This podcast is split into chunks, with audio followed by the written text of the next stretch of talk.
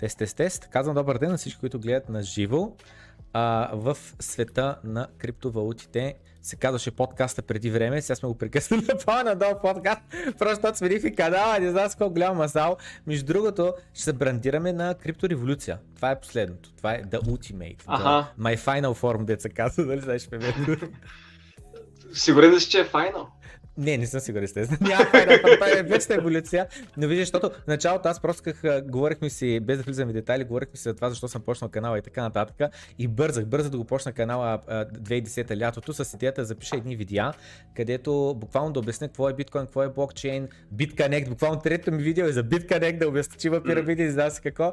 И а, тако, и мислям беше, че бързах. И просто сега име на канал, човек, иди измисли име на канал. За това българския криптоканал. Вика, още не пука, да има там да започне просто. Май, нали, май крипто channel. да, буквално, да. И, и тако, и, и, и в последствие обаче трябваше да сменим а, канала, да, да- да го преместим на нов акаунт, няма значение защо. И стария си стои, да, всички видеа са там, не знам с какво, така, така, така, така, но го прехвърнахме на нов върху този канал, който в момента стримаме. И акаунт, и, а, и съответно мислята ми беше, че а, само секунда. Мислята ми беше, че нищо пак трябваше име. И аз пак, нали, нищо нямах в главата като име, нали, какво да бъде, не знам с какво, затова просто пламен на дом в моето име, защото, нали, никой няма право да каже от трейдмарк, който я не знам с какво нещо такова, затова просто пламен на дом в така. И после пък започнахме да каним чужденци за подкастите. М. е, е, Във вторник имахме подкаст с Стивен Кол, един човек, един американец, един от най-добрите му приятели, българин, между другото, две и 2004-2008 нещо такова в Штатите учи, нали, по време на висшето имам предвид. Е. Учат там, запознават се, нали, сумата си е такова, после той се връща в Европа, щъка си и в Европа, едва ли е България. И нищо, и мислята ми беше, че е такова, че, че заради това и в света на криптовалутите на кирилица, що го на мен добре ми звучи, ама на, на, на чужденци просто е, нали, как, това, какъв е джиберлиш, нали? И заради това, нали, на, на латинца винаги сега го пиша по-надолу в подкаст, че, нали, гледаме да привличаме а, и чуждестранни а, такова. Като за тях, нали, как да кажа, нашата, а, как да кажа, пича, който им прави, е буквално България е малка държава, не знам с какво, но и ние се опитваме нали, да бъдем част от тази криптореволюция. Нали, много сме благодарни, ако отделиш време нали, да ни Как бе, гостуваш. България е страната, която държи най-много биткоини. бе. Абе, не е вярно бе, това вече. Това, ема не, не, виж, и официално това вече не е вярно, защото намахнаха. Така? От всички листи намахнаха, да, това стана сега последните 2-3 седмици, намахнаха. Аха. И освен това, един човек не може да се сетя кой е, някой да ми пише в чата, ако се сеща кой. А, а, някой беше пуснал а, такова. А, беше пуснал, само скоро намеря това, беше пуснал а, запитване до, официално запитване до а, О, не Да, един от министрите, да. Да, бе, а да. не министрите, ами депутати. Да, и беше то официално запитан, до не знам кой орган на държавата и те дали официален отговор, тък му сега излезе, сега днеска вчера Да. и прочетах го много кратко, кратко, но общо взето нямаме биткоин. Това е. Няма биткоин. официално. Официално. М, Супер. Да, Еми, супер. да. Еми, значи... Не, супер, ама. е, Значи... Няма има нови изтребители. да, да. Та, та, та, та, та Crypto Revolution мисълта ми беше, да, че нали, моят план е в дългосрочен план, виж сега, а, нали, ако продължат да се развиват нещата, аз ми се пътува, аз ми се ходи в чужбина, аз ми се правят разни нещи, неща, нали, коментирал съм с, с тебе. И мисълта ми беше, че няма да имам време за предаване, не знам с какво, а според мен това е важно. В смисъл, имам преди, че е важно да има българска, ще използвам думата медия, но под медия имам преди всичко, подкаст, канал, какво ще е, нещо, което човек, дето наистина живее и диша криптовалути, да създава съдържание. И аз не държа това да съм аз. Аз съм абсолютно окей да предам щафетата на следващия, само да се появи някой човек, който да каже, нали, да, да, да е адекватен, да е, не знам с какво да е. Въпросът е да има дисциплината, защото аз това вече го правя вече от година и половина. Натежаваме много, не знам с какво, не ми се занимава вече толкова много и така нататък, но продължавам да го правя, защото е важно да се свърши. Еми, евала за това нещо, между другото, защото а, в криптосвета, освен ако не шилваш шиткоини, нали, за което да ти плащат, Да, да. общо трудно нали, мога да направиш някакви супер биг бъкс от, а, от това да гробваш YouTube канал. Нали, доста по-изгодно е да шилваш шиткоини или пък да, да правиш нещо друго, което да е свързано с а, нали, full-time трейдинг и някакви такива работи. Нали. Да, да. Мисъл, да. Така че ево, ево за усилията. Да, мерси. И, и, и, и, и мисълта ми беше, че аз, аз наистина в главата си, коментир... казвал съм го вече открито, че го виждам, начин по който го виждаме, искам да създам каналът важно е за мен да бъде profitable, в смисъл имам преди да вади пари, да е буквално като бизнес. Но защо? За да мога да наема човек, който да бъде такъв, който да бъде, как се казва, водещия. И примерно се разбирам 50% от дохода е за него. От чистия доход всичко 50% е за него. А, като идеята аз съм го изградил, той идва на готово, подавам щафета, продължава, като идеята е, че останалите 50% аз не кам, ще ги пъхам в джоба, аз кам ще ги инвестираме, нали, за допълнителни сервиси, за не знам какво. трябва, нали? С цел да расте това нещо, обаче въпросът е да продължава да расте. Защото, мисля, съм споменал супер накратко, имах едно време един Minecraft сервер, 7-8 години стоеше онлайн, а, а, а, беше в България, нали, говорят историята преди на 10 години, беше в България най-голям Minecraft сервер, не знам с какво, а вървеше, докато аз полагах усилия, вървеше. В момента, в който го дадох на един от другите администратори, обаче като дадох им пред, подарих го на един от другите. Прехвърлях му домейн, там, бази данни, сървър файлове, там, световете, защото те се казват светове вътре в Minecraft, може да имаш паралелни светове. Световете му прехвърлях всичко, Една година по-късно домена вече не беше платен, форма вече не работеше, еди си какво. Идеята е след аз не го гледах на това нещо, като то имаше някакъв малък марджин печалба, но аз не го гледах като на бизнес, като вадя многото пари от него. Аз проверих, защото ето исках България да има качествен хубав Minecraft сервер, да може да се цъка. Това беше като един вид като мисия, разбираш. Не, не, нали, мисия означава, искаш да направиш нещо, ма не заради парите, ами защото смяташ, че е важно и трябва да се свърши. И, и мисълта беше подари го и умря за една година. Как е гати, аз да бях го подарял, нали? Та също yeah. канала, според мен, подаря ли го, ще умре. Заради това, според мен, е важно да е ясни точни отношения. Имаш примерно, да я знам, хик заплата, плюс някакъв процент и съответно, колкото по-добре са, имаш нали, гарантиран заплата, съответно, колко по-добре се представяш, толкова повече се вдига а, дохода. Ако не се справиш добре, просто трябва аз да върна се на месец, защото иначе примерно канала ще тръгне да, да залязва. Mm. И някакви такива неща, yeah. и така го виждам, но заради това казвам криптореволюция, защото наистина за мен това е криптореволюция. Да имаме възможността да създадем индиректно наша си паралелна система. Сега тък му, буквално тук преди подкаста гледах един подкаст с Джак Мауърс и в... Mm-hmm. А, знаеш кой е Джак Мауърс обаче? Не. На, той е Ами, защото не си биткоин макси за това. Джак Мауърс е... Едно... Не е то на Twitter шефчето или... Не, той е Джак Дорси. Джак Дорси. А, добре. Да, Джак Мауърс е, те пак са Джакове, да. Та Джак Мауърс е едно много младо момче, на 27 години само, а е такъв, а е... Той е CEO-то на Strike фирмата. А Strike фирмата е все едно Venmo, PayPal тем подобни, обаче конкретно се концентрират върху биткоин. Създават апликациите при Revolut, където просто можеш да купуваш биткоин директно през тях, нали? Все едно като exchange. Mm-hmm. Обаче, идеята е, че те, това, което искат да направят е най-лесният интерфейс и най-лесната интеграция на света. Буквално купуваш си там цифричките и купуваш биткоин с супер минимална таксичка или даже без таксичка и целта е просто growth, growth, growth, growth, growth. И интегрират Lightning Network и сега това, което е иновацията при тях е дават cross-border payments а, с никакви такси, използвайки Lightning Network. Реално това, което те правят, ти имаш mm-hmm. долари в техния акаунт, ма са долари купуваш биткоин за сплит секунд, прехвърлят го с Lightning mm-hmm. Network, продават биткоина. И mm-hmm. от другата страна се появяват парите. Да, ще има някакъв слипич, да, ще има някакъв кост, но е много, много, много, много минимален. В смисъл, ще е под 1% mm-hmm. със сигурност на фона на Western Union, MoneyGram и тем подобни. Та целта му е disruption на cross-border payments. Това му е фирмата. И човека е супер ден, супер, как да кажа, надъхан, супер много бачка и фирмата му наистина гърми. И сега това е в Елсалвадор, биткоин стана legal tender, стана благодарение на него. Президент се свърза с него, каза, правиш го това нещо, помогни ми как ние да направим альтернатива на твоето в нашата фирма, в нашата държава, с цел ние да си имаме наш нали, Lightning Network портфел, да се ползва същите цели. И той буквално отива и ги консултира, им помага за да се реализират нещата. Просто целта му е биткоин и криптовалути върват напред. А заради това казвам нали, криптореволюция, защото не е въпросът до, до сама, всеки друг може да бъде хоста и така нататък, но някой с дисциплина, някой с познания и дето ти казваш да не е само да, да шиткоин шилва, да не е да сега тук момчета ще извадим пари, сега ще отворим лонг, точно утре ще затворим лонга, ще правим пари. Мисъл, няма лошо, който иска да занимава с трета, наистина няма лошо. Обаче, не е това идеята на криптовалутите, бе. Да. Ами, за съжаление, много от а, известните канали в YouTube нали, разчитат а, нали, там. Като видиш тъмнела с а, някой с е такова лице, нали, там графиката и как, нали, тук ще крашнеме скандално това, това винаги е на ботама, нали, винаги са такива заглавията. А, просто нали, това е pure content engagement. В смисъл това са такива а, тактики, за да могат нали, да събират вюта, сабскрайбъри, да могат после някакви други хора да дойдат, аре тук да ми шилнеш шиткоина. И нали, то битбой, не знам дали гледа наскоро, имаше статистика на за всичките шиткоини, които е шилвал. Всичко е 90% на долара, да ще скандално направо. И не, не, не, това, което пропускаш е следното Това не са алткоини, шиткоини, които е шува. Това са 100x! 100x potential! Да. да, да, да. Това е... Това направо... Това, това е... Не знам, това е, това е робъри, разбираш. Това си е чиста кражба просто. Обаче, да, явно върви.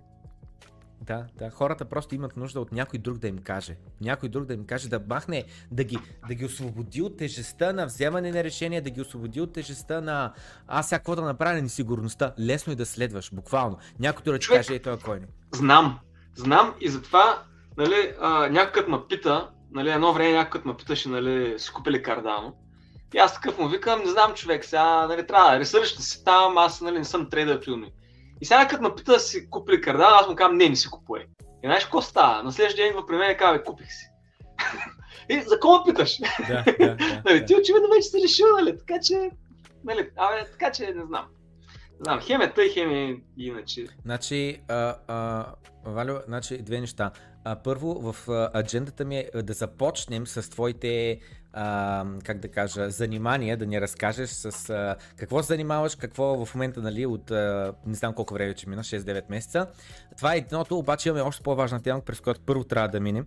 Просто много е важно наистина. В чата пишат, аз пък се чуда, борт ли кара или ски, или и двете, и на кое е по-добър. И а, освен това съм също така впечатлен, че някой написа кайт, другото е кайт, така че ако обичаш да кажеш за най-важното ами... нещата за те. И трите неща карам. А, на борд съм по-добър, на ски не съм чак толкова добър. Но всъщност а, карам а, борд ски на сняг и на вода. С кайт. Найс. Nice. А, като на ските, като съм закачен с кайта е супер, като не съм закачен с кайта е зле.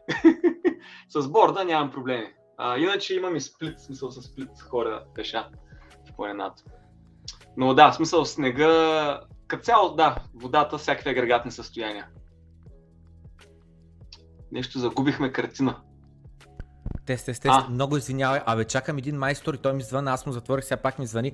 Много извинявай. Доразкажи тази история. Mm-hmm. Ще съм мютна само за момент да чуя майстора, защото идва сега в София специално да ни го, да ни го изтърва. Добре. Много извинявай, но доразкажи, моля се, дръж публиката. Човек, дръж майстора, така. че ако се тръгне, не мога да го намериш после.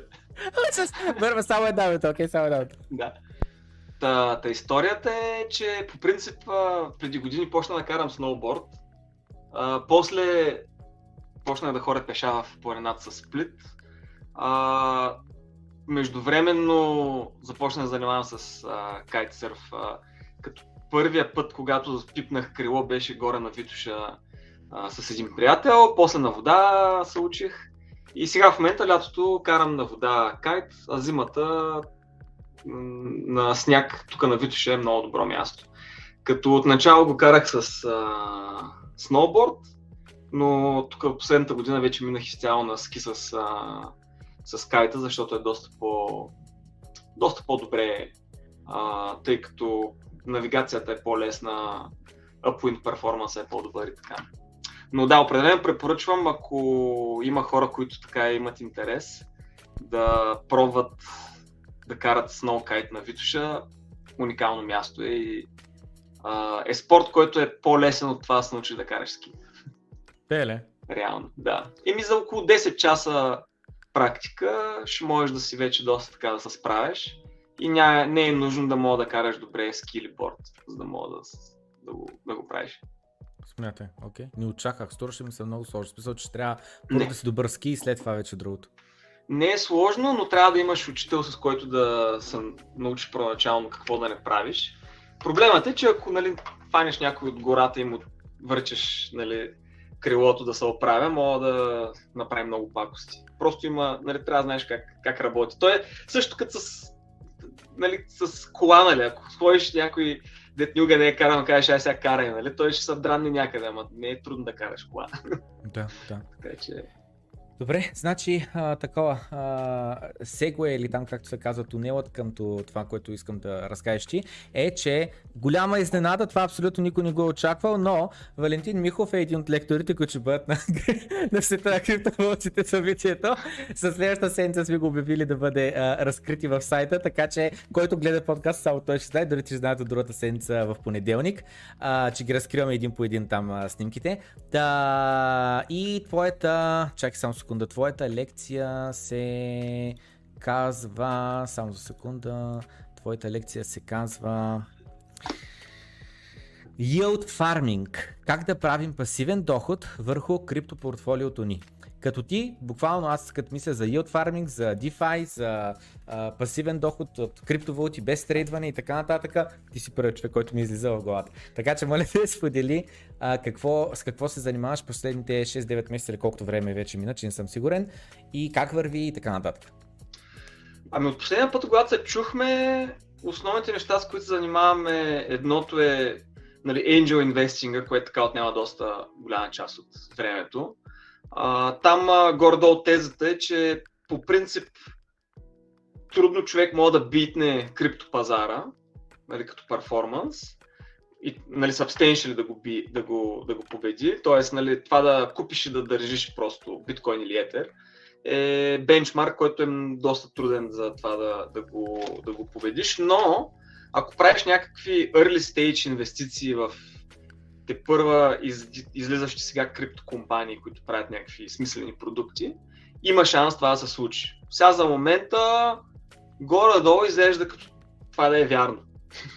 така че това assumption, въпреки че реално нямаме много компании, които все още нали, сме направили инвестиция, те са там примерно релиснали токен, продукти, там каквото всичко и нали, цената на това нещо се е покачила. Нали? Ние сме продали вече имаме нали, печалба. Реално мисля, че има само една компания, в която това нещо се случи.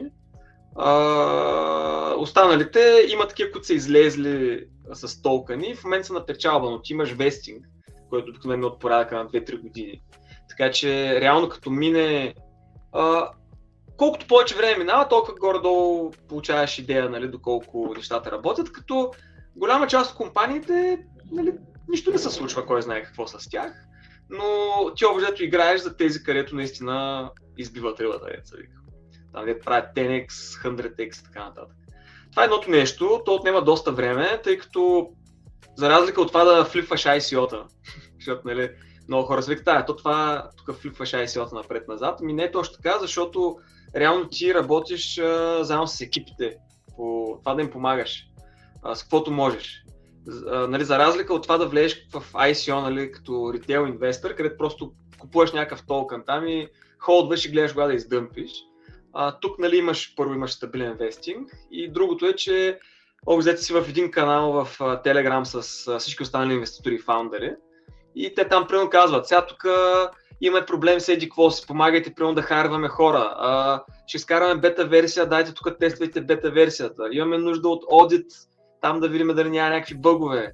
А, ще изкарахме тук новите контракти, аре peer review, нали, някакви такива работи. Ти гледаш да помагаш, нали, с каквото можеш. Това е едното нещо. Другото е а, един фонд а, си движа, който е още от а, февруари миналата година, където правим DeFi farming. С, а, нали, хората не дават пари, ние ги слагаме по DeFi протоколи и фармим с тях. Миналата година успяхме да направим 55% ретърн върху Ethereum, което, Много добре. което обзето е даваш на 100 Етериума и в края на годината имаш 155 Етериума. Нали, въпреки че това е преди таксата, нали, ние имаме перформанс фи, нали, т.е. няма са 155, по-малко ще са, но нали, идеята е, че успяхме да битнем Ethereum пазара доста стабилно, което тази година няма да се случи. Защо? а, тази година няма да се случи поне в този, в този размер, който беше миналата защото просто а, пазара става все по-ефективен. И докато миналата година е имало много такива опортюнитета, yeah. където стейкваш Ethereum иърнваш 100% APY, нали, 100% annual yield върху този Ethereum, дето си го стейкнал, тази година няма такива опортюнитета вече. Просто а, колкото повече пари имаш, които се сипват върху пазара, толкова по-нисък е елда. Нали, тоест, ако, ако ти примерно имаш някакво opportunity, където върху а, 100 милиона долара а, даваш 100% annual yield, ако те 100 милиона долара станат 200 милиона долара, вече annual yield е 50%, пада на половина. Така, колкото повече пари имаш върху пазара, колкото повече такива като мен имаш, където управляват някакви портфолиа, толкова по-малко е печалбата за всички. И тая година започнахме то месец направихме 1,7%. върху етери и сега този месец ще видим. То, този месец още деца вика не сме на средата. Но надявам се да успеем да реализираме примерно 20-30% печалба върху, върху Ethereum тази година. Ще видим дали ще се случи. Като цяло това, което виждаме, че просто става все по-трудно. Нали, тази игра става все по-трудна. Но като си има в предвид, че дали в един банков депозит а, лихвата ти е нулева, а, това, което ние предлагаме, което е близко до банков депозит, т.е.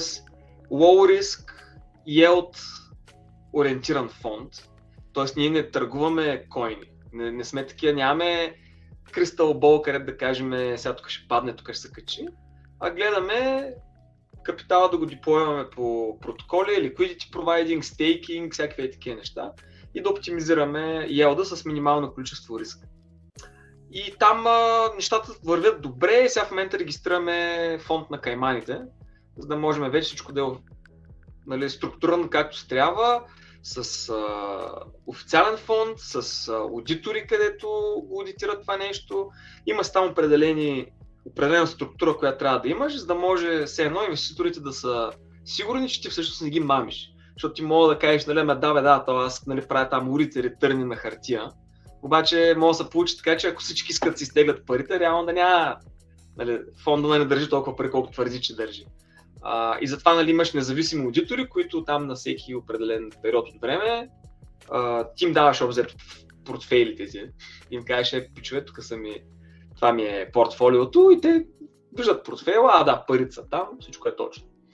А, и по този начин ще можем вече да вземаме инвестиции извън България, тъй като в момента повечето ни инвеститори са в рамките на, на България. Имаме и чужди, но реално повечето чужди инвеститори търсят такава структура, която ние сега в момента правим. И, а проблема на тази структура, защо не започнахме с нея, защото за да направиш тази структура, общо да се струва може би около 30 000 долара годишно, за да мога да го поддържа това нещо, за да плащаш на счетоводители, аудитори, там всичките, които трябва да са в цялата схема. Тоест трябва да имаш нали, proof of concept, трябва да имаш да се вижда, че идеята работи и оттам нататък вече като тръгнеш да скелваш капитала, нали, можеш да направиш такъв вид структура. И третото нещо, с което се занимавам, нали, казахме фонда, лаунчнах един DeFi протокол върху Polygon, Tesseract се казва, който е форк на Yearn, което е on-chain криптофонд се едно. Даваш си там парите и earnваш yield. В момента мисля, че yield ни е от порядъка на между 7 и 10% годишно на долари. Супер лоу риск, там, нали, за разлика от стратегиите, които правим в фонда, то, който е нали, traditional finance фонда, там са съвсем нали, low risk и са само върху полигон. и общо и утилизираме това, което Yearn правят, само че върху полигон.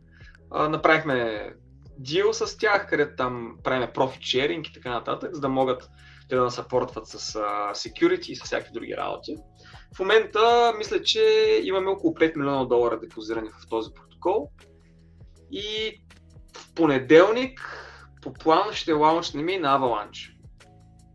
Там ще видим как ще се движат нещата.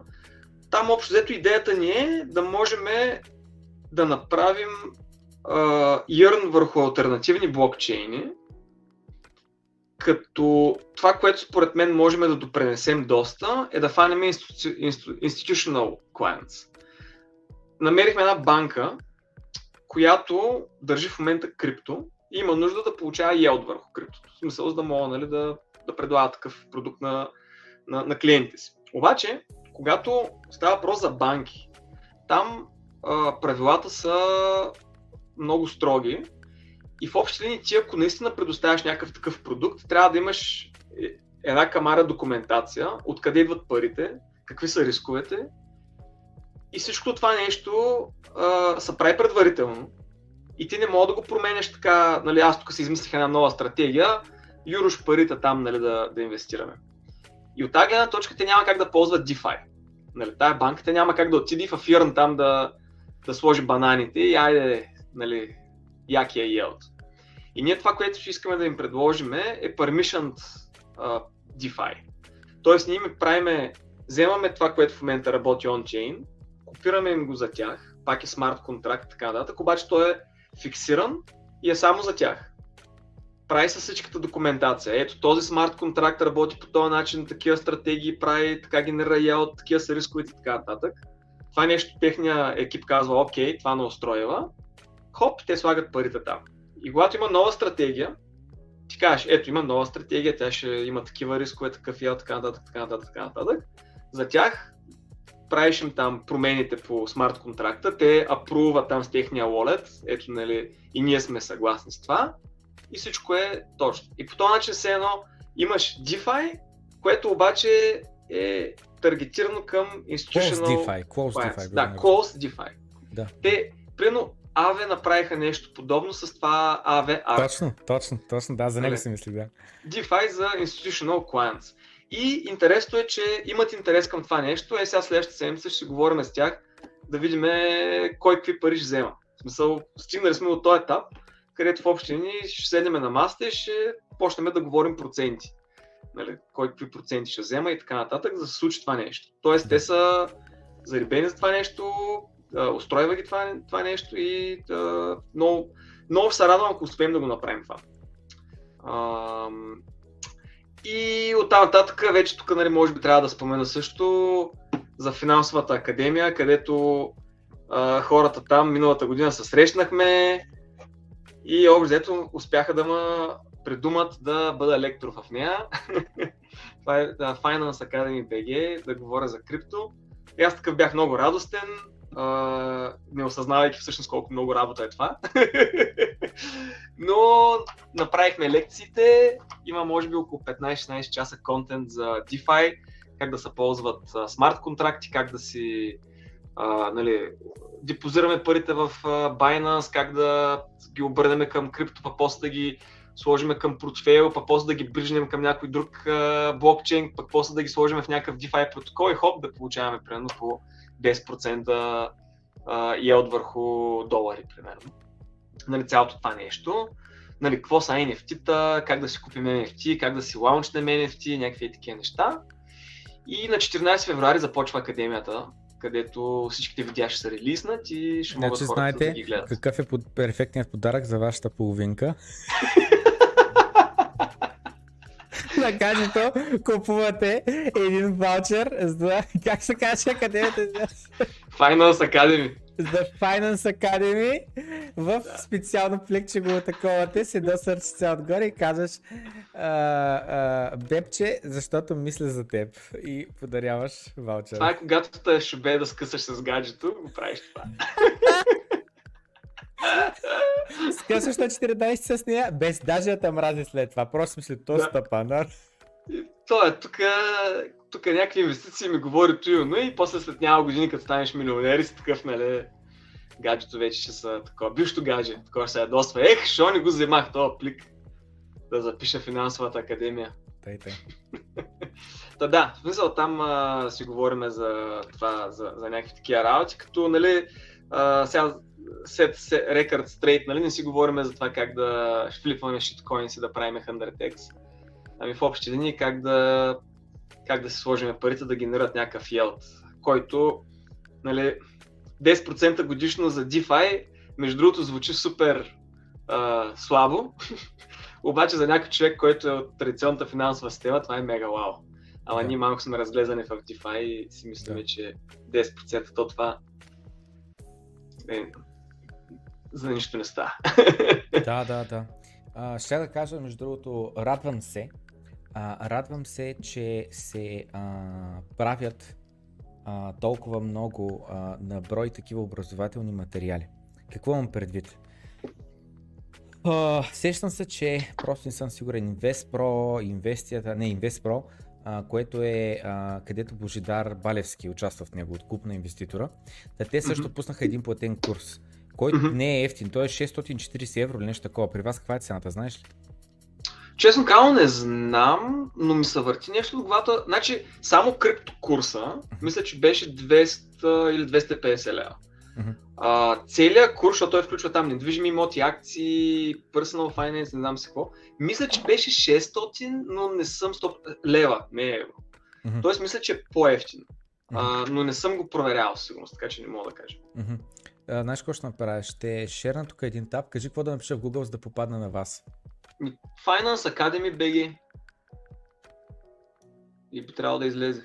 Finance Academy, така, Finance Academy.bg. Чакай, че да не мога уволнят, гледам да не гледам кой е турата. Знаеш ли го той, той е мим или не? Не, не го знам.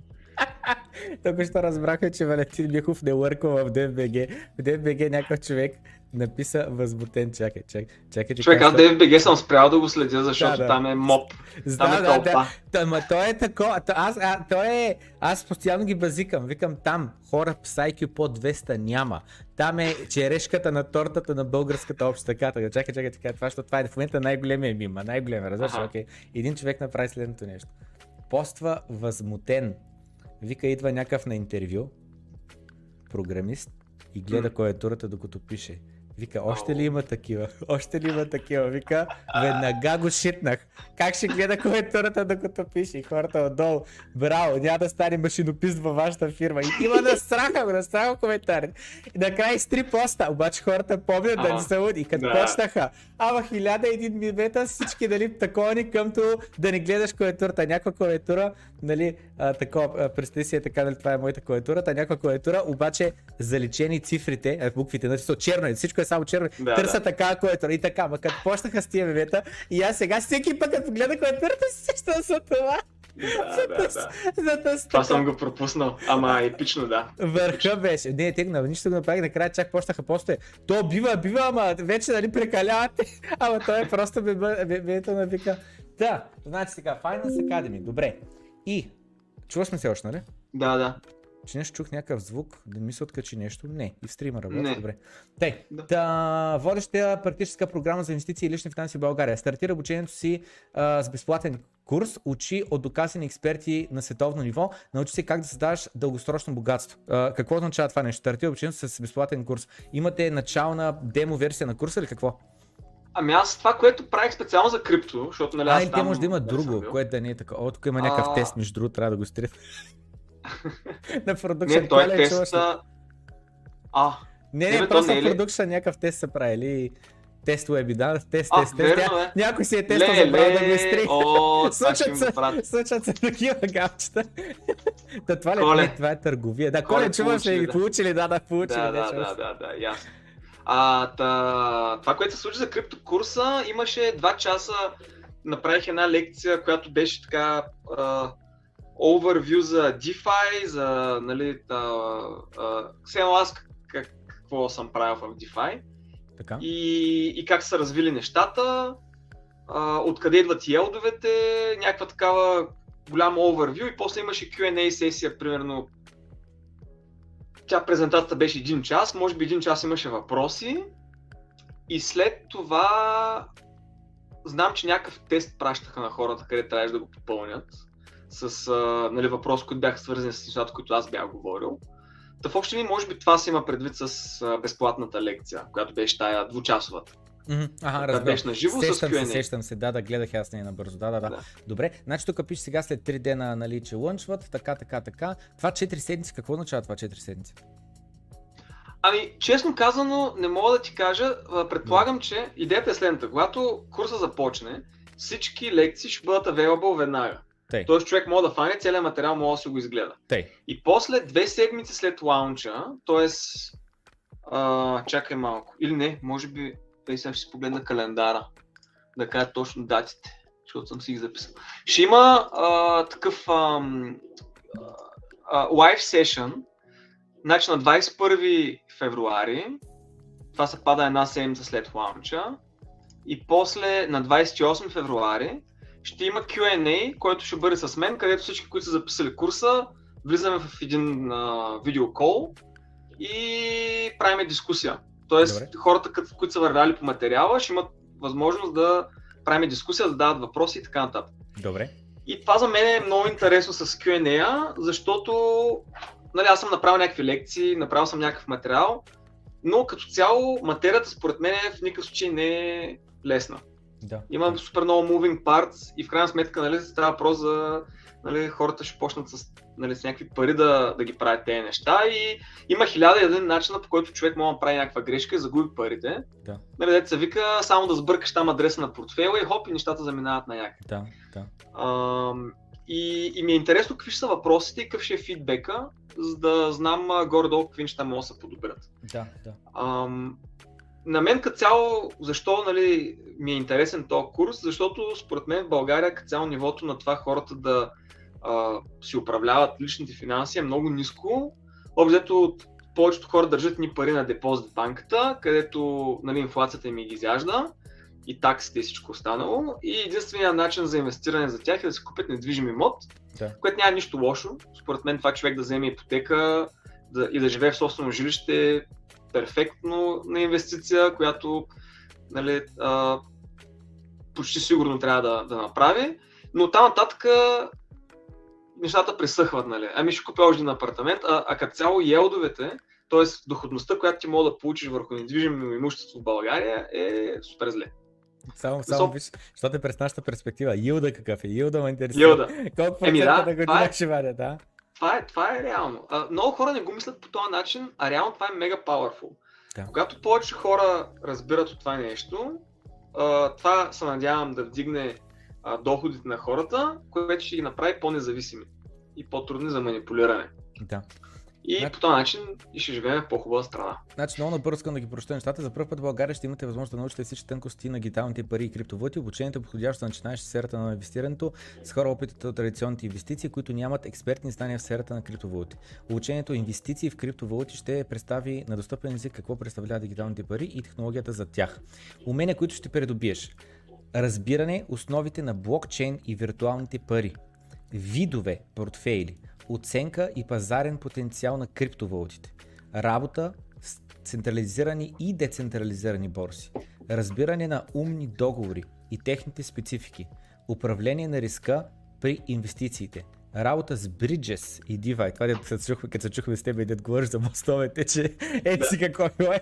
Тъй, има и още и работа с а, депозити и сайми. Значи, а, предполагам, че DeFi се има пред тук, или? Да, да. Та, и с 240 лева често много съм впечатлен от цената, защото а, отново, айде малко конкуренция да покажем. Invest Pro BG, не съм сигурен какво трябва да направя. Ага, Invest Pro BG, така е домена, да. Invest Pro BG, те имат об- образователен курс, рекламират го във Facebook, постоянно докато скролваме излиза.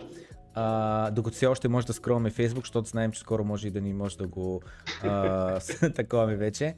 Къде е такова? Да не мога да разбера къде е бутона за курса. А, курсът е горе. И тук виждаме има как работи капиталът и економическата машина. 300 лева. Финансово не знам с какво. Чакай само с видим на Боговес къде е частта. Нам очаква данъчно облагане на инвестициите. Инвестиции в криптовалути. А не, 300 лева е само. Извинявам се, моя грешка. Да, да. А, но- Е, да, значи подобно, да. Подобно е, подобно е, да. Абе нещо в главата ми е 600 лева или 640, даже евро, не знам, що ме е в главата, но явно нещо съм се объркал. Нещо... Може би е целият всичките- курс. Точно, нали? Точно това ще. Може би и Да. всичките модули заедно, да. А, а, и, и така. Та, и мисълта ми беше, че тръгнах, цялото всичко това го тръгнах от... Радвам се, че създава а, альтернативи, че създават а, няколко така, как да кажа, платени сорса за, а, как се казва, сбита информация, М. а, която да може хората нали, да, да се учат от нея. А, защото, нали, примерно, а, аз имам два курса и двата ми курса са, единият е е за Ledger, разбираш ли, от и до. И въпросът е защо е курс. Ми ще защото е ужасно бито съдържание за мен. Въобще не ми се занимава. Сега седам да си ресетвам Ledger, да запитам с камерата, да цъкам бутоните, показвам как се а, сетва пина, как се вкарват думите. Това е работа за мен? Буквално е работа, смисъл. Така и гати и такова. И заради това съм направил на курс. Смисъл, някой ще занимава с Да. криптовалути, толкова 20 лева ще може да даде за курс за, за Ledger. И нали, идеята е, защото просто ми е досадно съдържание. Ти по-добре знаеш от те колко mm. трудно от тема такова. Защото моето е един час, твоето като е 15 часа, ти в тези си Да, да. И заради това не казвам, Да. че имам два курса. Те, са- те двата курса просто два инструктажа, как да ползваш еди си какво, които са М. някакви супер, нали, как да кажа, базови неща, но важни неща, дет, нали, да не вземеш да омажеш така нататък. И общо ето нали, показвам там в Ledger Live как се ползва апликацията, как адресите, не знам с какво, как да генерираш нов адрес, нов портфел, не знам с какво, някакви такива нали, супер базови а, а, а, неща. Но мислям беше, че един час и само час и половина, а, защото след това пък добавих допълнителни лекции на тема как в един същи Ledger може да имаш 25-та дума и то като добавиш 25-та дума, той се сменя private ключа и като смениш private ключа, то в един Ledger реално може да имаш на едни същи 24 ключови думи, keywords, може да имаш а, 100, 1000, 2000 реално адреса. Да.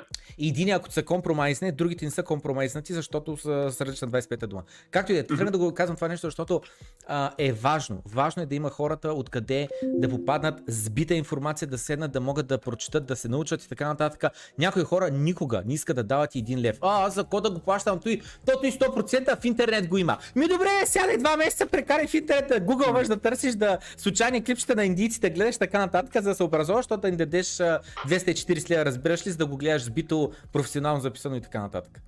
Да.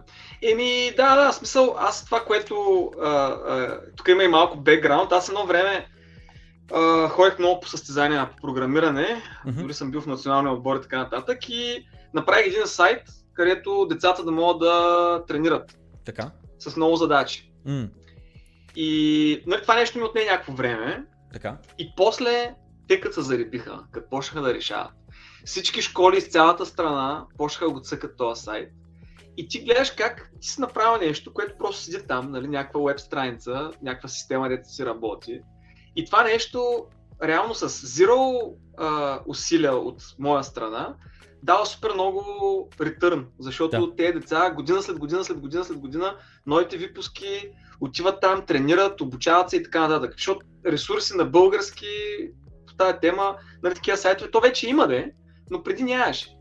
И, и аз бях много доволен от това, защото видях всъщност какво е the power of leverage. Това ти да можеш да го направиш това нещо един път и без да трябва да влагаш всеки ден часове в това нещо, то просто да се работи и да дава велю.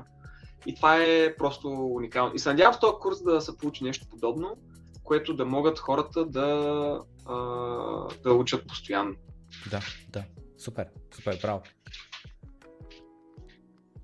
Тук е нещо... А, чакай малко само, един момент. Добре, добре.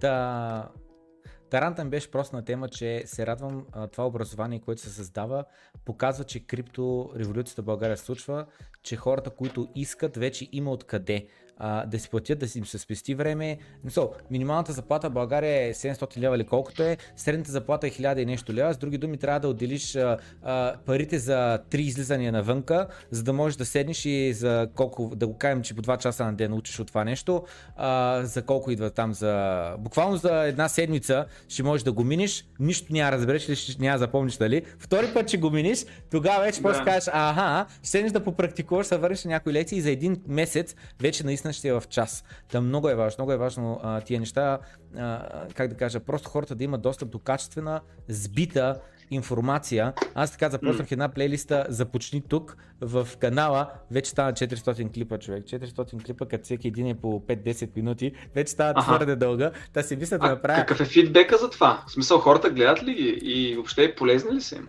За всички нови хора, аз това казвам да минават през Започни тук плейлиста. А, като в тая плейлиста няма новини. От рода на Виза вече добавя там стейблкоини към мрежата. Няма новини. Там са само а, такова съдържание, което смятам, че а, е релевантно днес и ще бъде релевантно и след години, след 200 тези, защото е, а, как да кажа, абе просто е важно. На, на тема проблема, който решава крипто е, а не на тема каква е цената днес, каква ще бъде след един месец, нещо, което отминава и постоянно нали, се променя. Та, и знам, че много хора препращат нали, хората към това, към, как се казва, към плейлиста Започни тук. Аз самия на едно на 10 предавания започвам с към всички нови обращения, ако гледате доброто ага. крипто, браво, обаче вземете, отделете време да гледате първо за почти тук плейлиста, защото през нея като минете ще се научат и термините, защото аз там обяснявам какво е стейблкоин. Например, нали, как работи, какво означава, че е алгоритмичен или че компания го изшува и така нататък. Каква е разлика между USDT и USDC, не знам си какво. Някакви такива неща, нали?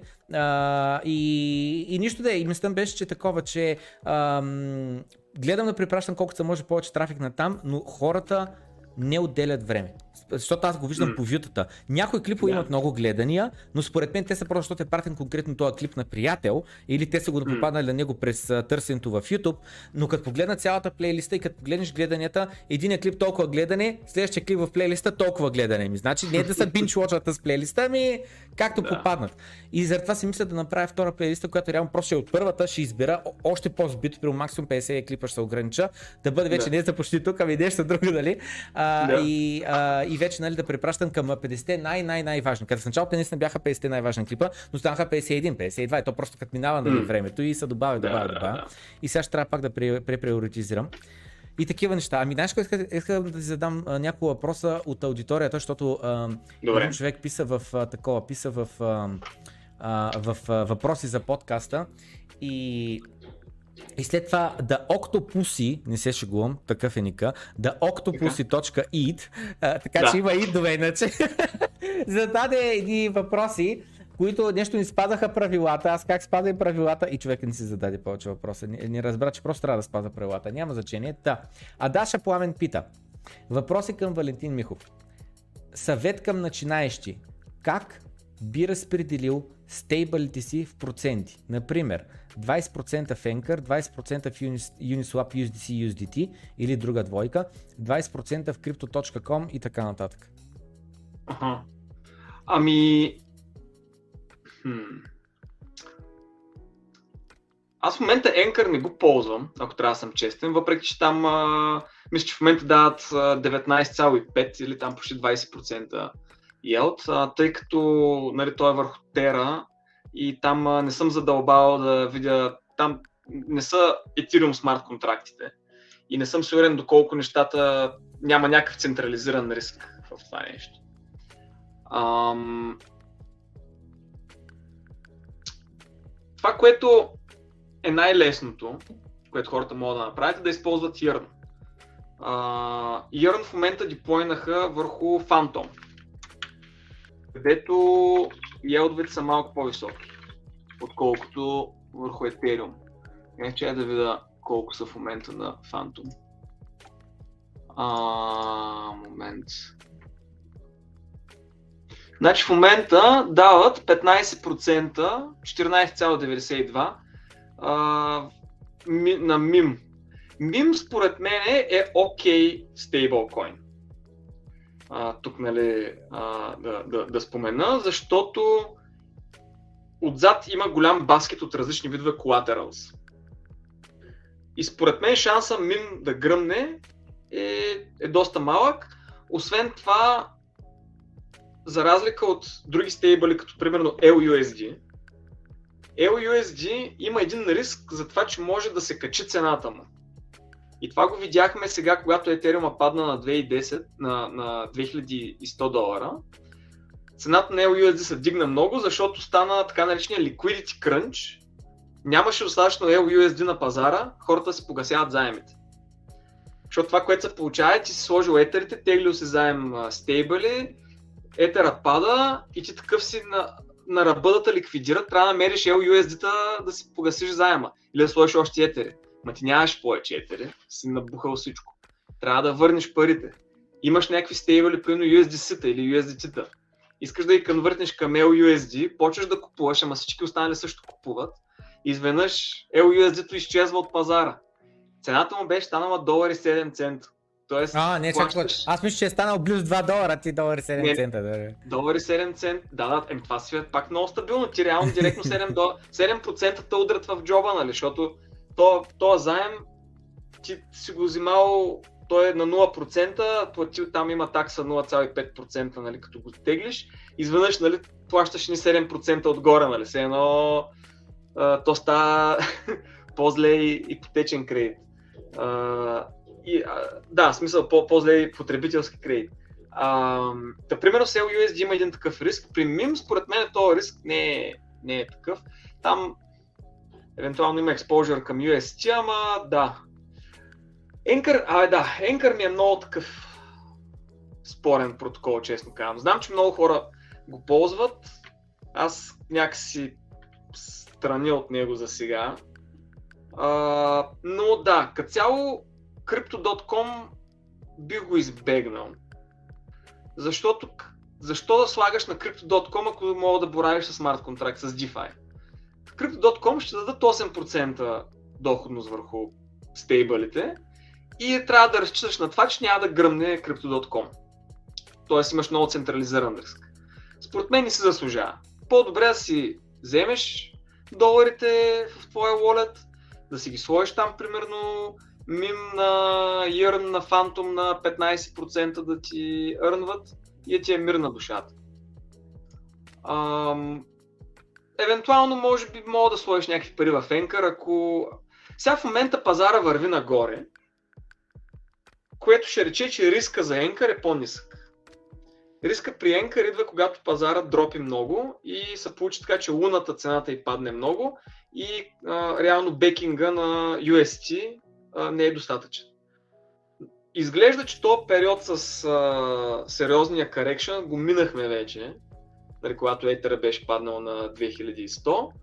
Така че сега пазара като върви нагоре, може би риска за Енкър е по-нисък. Тоест, може би Енкър... Така че, не знам, в смисъл, щом си comfortable с Енкър, служи половината на Yearn на Phantom, другата половина на Енкър и виж какво ще стане. А, друго нещо, което трябва да си има в предвид, съвсем скоро на Енкър ще им свърши резерва да субсидират тези 20% yield.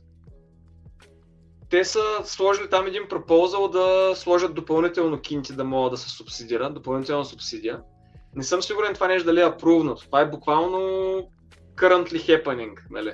Тоест, днес, утре, в други ден ще трябва това нещо да се види какво ще стане. Ако не реплениш над субсидията, елда на Anchor ще падне, мисля, че на 15%. От 20 ще падне на 15%. Пак не е толкова Което ще рече, че е същото, както ти да отидеш на Yearn а, на Phantom. От тази гледна точка, защо да вземаш допълнителен риск с Anchor, като мога да ползваш Yearn? Да. Така че... А Yearn на почва Phantom дава малко да се- 15%. Еми толкова е, сега гледам тук на мим, че е 14,92. Мгм. На USDT и USDC колко е? На USDT е 10. На DA е 10, на USDC е 6,8. А, така че, да, обзето, обзето по тези агрега... Агрегатора може да ти даде така добър 10-15%. Другото е на Convex. Отиваш на Convex. И там а, има добри оферти. Значи аз като цяло избягвам такива USDK, USDN и всякакви такива а, А защо точно на изпълнения. Phantom Yearn вместо на Ethereum? Ами защото на Phantom, тъй като сега има повече така субсидирани протоколи, и да им е по-висок. Ясно, ясно. Върху. Ethereum е по-нисък. Да, просто върху самия блокчейн има нови протоколи и те наливат пари за да Да. дърпат ликвидност и Да. Yearn се възползва от това и заради това успява да Да. го кара повече. Ясно. Ей го на, на, на Convex, мим елда ти в момента е 16%. Така че реално това е върху Ethereum Mainnet. А, така Convex. че Това не е Convex, ли да. Layer 2 ли? Какво е? Convex Finance, това е DeFi Протокол. протокол, Върху Ethereum Да. Които имат собствен токен. А, CVX, CVX, нещо CVX. Да, да, CVX, да, да. да. Имам го, имам го. В шиткоините ми е там в листа. и, субсидират с него елда. Еми да, аз си го фармя и си го дъмпя, да. Заради, Така че- заради хора като тебе не отиваме на Луната. Заради Да. хора като те. Така че ти си моето exit liquidity. Да. Мерси. Не, не, аз, да, да, бил, бил съм преди време, нали? Сега просто държа. Не, ама А. сегата на страна той си е добър протокол, заради това съм взел токена. Да, да, да. Еми, да, да, те там се борят за, за кърв. Борят се да, да печелят, да, да вземат много кърв токени, което им дава много добър буст. И това там а, им повишава елда, което пък... А, а те иначе, като имат по-добър елд, имат повече пари, които се наливат при тях, респективно печелят повече такси и после част от таксите ги байбекват към техния токен. Да, да. Така да. че цялото нещо има reasoning, има смисъл. Да. Не е просто фармен дъмп. Да. Добре, значи три бяха въпросите. Това беше първият въпрос от Адаша Пламен и другите два въпроса са от него. Пита, съвет към напреднали. Какви стратегии ползваш за по-високи APY, за стейбъли? Например, дали ползва Anchor плюс Mirror, така наречения Delta Neutral Strategy и може ли да сподели други подобни? Ами този а, ми попадна съвсем наскоро за Delta Neutral стратегията и не съм го проучвал, честно казвам. Така че не мога да ти кажа доколко е читав. Ам, по принцип а, ползвам liquidity, правя liquidity providing а, на добри двойки, които общо дават достатъчно висок yield за да може impermanent loss да не изяжда нещата, нали, да не изяжда доходността. Там разбира се, човек трябва да много да, да си менеджва добре impermanent loss. Като това, което мога да кажа като, като насока е, имайте предвид, че impermanent loss е не е линейен. Нали, какво е impermanent loss? Когато направиме, когато ликвидите провайдваме някаква двойка, етер долар, примерно, защото е по-лесно, да кажем, сложили сме етер долар, когато етер е бил 3000 долара. В този момент, нали, отворили сме позицията етера на 3000. Когато цената на етера девиейтва от 3000, нагоре или надолу, няма значение в коя посока, ние имаме impermanent loss. И той impermanent loss не е линейен. Тоест, ако цената мръдне 30%, impermanent loss е примерно 1%, да кажем, като мръдне 60%, не е 2% impermanent loss, ами на 60% вече е 10%. Нали? Там не мога да ти кажа точно, може би към 8%. Нещо този сорт. Тоест, нали, акселерейтва. Колкото повече мърда цената, толкова повече акселерейтва impermanent loss. Да. От тази гледна точка човек трябва да, е, да, е, да, да го следи това нещо и оттам вече идва такъв, трябва да направи в даден момент, мога се наложи да направи decision. Окей, okay, аз вече, тая цена вече е заминала на някъде си. Аз имам еди къв си impermanent loss. Дали сега той impermanent loss да не го направи permanent, т.е. да фана, да разпаша LP-то, да продам там каквото имам повече за другото, да ребалансирам и да стейкна пак, или да продължа да държа, защото прено вярвам, че пазара ще се върне наобратно. Защото ако да кажем, аз съм сложил на Ether 3000 и изведнъж цената стане 4000, и аз сега се чудя дали да го направя перманент, ако се върне обратно на 3000 цената, мен им перманент 8 ми става 0. И аз в този момент, ако това не стане, аз съм на голям ретърн, защото съм събирал такси по целия, докато е вървял нагоре и после докато е вървял надолу съм събирал такси от трейдинг физ. Така че, а, нали, човек трябва да направи този decision. И нали, тук вече малко трябва да може би, нали, а, това е до някъде някакъв вид трейдинг decision, нали? Но според мен, ако човек намира такива а, пулове, където а, APY е достатъчно висок, а, реално в повече случаи, особено в такъв пазар като сегашния, където е доста sideways, нали, тя последно време, какво случва? Мърдва пазара и после известно време си на едно ниво а, или пък а, някакви двойки, които са correlated. Нали, примерно, ако знаеш, че а, да я знам, е, Ethereum и BNB са highly correlated, ако ликвидите провайдваш Ethereum и BNB, impermanent loss дори пазара да се изстреля на някъде, ще по-нисък, отколкото ако ликвидите провайдваш BNB е долар. Нали. А, да, да търсиш някакви такива двойки. Така че за по-адванст, може би това бих препоръчал, а, друго Advanced, а, там вече не знам смисъл.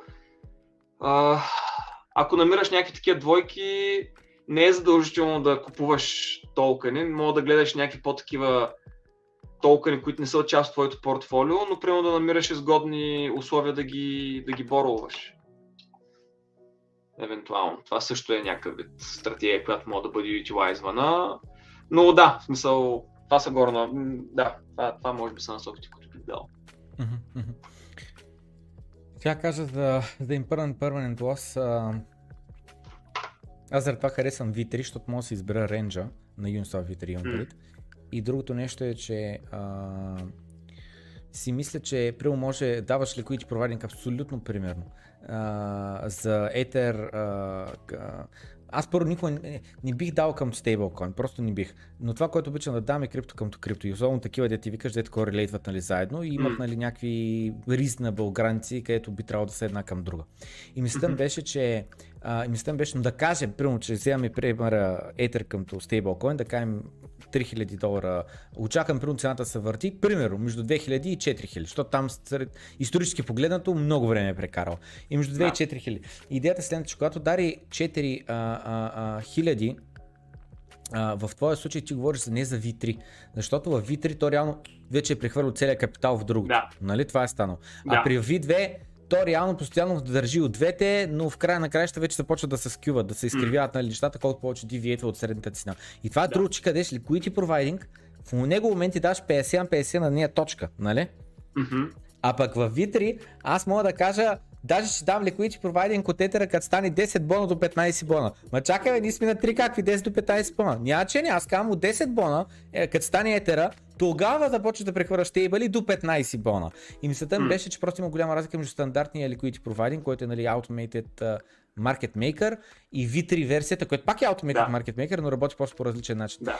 И, а, и, та, и мисля, беше, примерно, дори сега, абсолютно сега точно Етера 3K, аз примерно, защото съм булиш, примерно казвам, давам между 2K и 6K, и по този начин реално няма нужда да дам 50 на 50 стейбъл към Ether, ами това, което ще дам е а, малко етер, защото още малко има пада надолу и а, такова. И главно ще дам стейбъл, нещо такова. Не, не, точно ще дам главно стейбъл и малко етер. Защото ако продължа се кача нагоре, етера, а, тогава ще го прехвърля в стейбъл и пък ако пада надолу ще го превръща това. Както е, както е, как. Който разбрал, разбрал. Ами да, по принцип това, което препоръчам на хората е да не liquidity провайдат на V3, Uniswap V3. Защото там е ордера са в магнитуд по-сложно. Аз лично не liquidity провайдвам на V3 в момента. Пробвал съм, много е сложно, има, просто риска е много висок и там наистина става въпрос вече за някакъв актив менеджмент на тези позиции, много актив менеджмент на тези позиции. Да. А, но ти ги гледаш от друга гледна точка, ти гледаш като limit orders. Точно. Ти, примерно, имаш някаква теза за пазара и казваш, да, аз сега да. вярвам, че пазара ще върви на еди къде си да. и съм готов, а, акумулирал съм етери на ниска цена, да кажем, искам да ги продам а, в ей този рейндж, докато върви нагоре хоп, ликвидити провадаме. То става като лимит ордер, където като расте цената нагоре, а малко по малко ги продавам и реално получаваш средната цена в целия интервал. А, но, и да, някакви смисъл, там... стотинки събираш във вид на ликвидити програма. Да. И, и продаваш допълнително, да, от трейдинг фи спечелиш. Да. И там а, формулите за, за impermanent loss са по-различни. В смисъл, impermanent loss се държи по много по-различен начин, зависи в какъв рейндж си сложил и така нататък. Така че да, там е доста по-сложно. Да. Добре, иска да го скоментирам, просто че има разлика между V3 и V2. Да. И последният въпрос е дали ползват DAO проекти и кои? Мнение за Olympus, Wonderland и ClimaDAO. Mm, да, ами те, да, да, те uh, форковете бяха много популярни по едно време. Аз там ейпнах в Wonderland, Temple, Invictus. И май това е, да. В uh, Wonderland Temple Invictus. Uh, на Wonderland успях да екзитна доста добре. Горе-долу там, като, като, изле... като излезне в Twitter имаше един такъв случай, там има, имаше една порно актриса ли беше, каква беше, дет, беше написала Hey Crypto Boys, кой ще ми покаже как да вляза в Wonderland? И... Викаш Red Flag, exit, да. time to exit. да, и аз по това време горе-долу търсих нали, възможност да екзитна и тогава цената беше добра. И така викам, о, не, sell all. и това беше много добър тайминг, нали, абсолютно случайно. На, ай, на Клима, и на Клима влязах. А, на Tempo Invictus и Клима ма рекнаха. А, тях все още си ги държа, ако трябва да съм честен, но на Wonderland направих много добри пари. Това не мога да се оплача. А, иначе като цяло, значи, каква, каква, каква, как се развиха там нещата? Значи, първо, каква е идеята на тези, на тези Олимпус форкове и така нататък? По принцип, тя нали, малко се различава, но, но горе-долу идеята е следната. Правим някакъв децентрализиран протокол, където изшуваме нашия токен, някакъв там пешо токен. И сега стандартния DeFi фарминг Обзето печатаме там пешо токена и казваме на всички хора, които провайднат ликвидност на, на пешо към етер, да кажем, а, и ще го стейкнат в протокола, ще им изплащаме там допълнителни пешо токени. А, и тъй като нали, пазар е хайпнат и върви бул маркет и така нататък, всичко върви нагоре, нали? И хамстерите дори правят пари. И, и в общи линии API е висок, всички стейкват, купуват там, и всичко е точно. Обаче в момента, в който цената на, на Page Token тръгне да пада, става паника, бенкрън, всички гледат да продават, анстейкват ликвидността, драйва са, ликвидността от пазара изчезва, което акселерейтва допълнително а, пропадането на цената и в крайна сметка отиваме на нула и няма никаква ликвидност. Но то не е на нула, ми сме там, нали, цената, графиката е така надолу и, и няма никаква ликвидност, всичко умира. Нали, а, тези а, food tokens, които бяха от 2020, умряха не защото цената им е нула. Ти ако отвориш още кимчи, най-вероятно не е на нула, нали? Обаче то няма никаква ликвидност. Ти с 100 долара сигурно ще го пъмпнеш 10x. Нали, просто няма, няма ликвидност на пазара. Той заради това умира проект.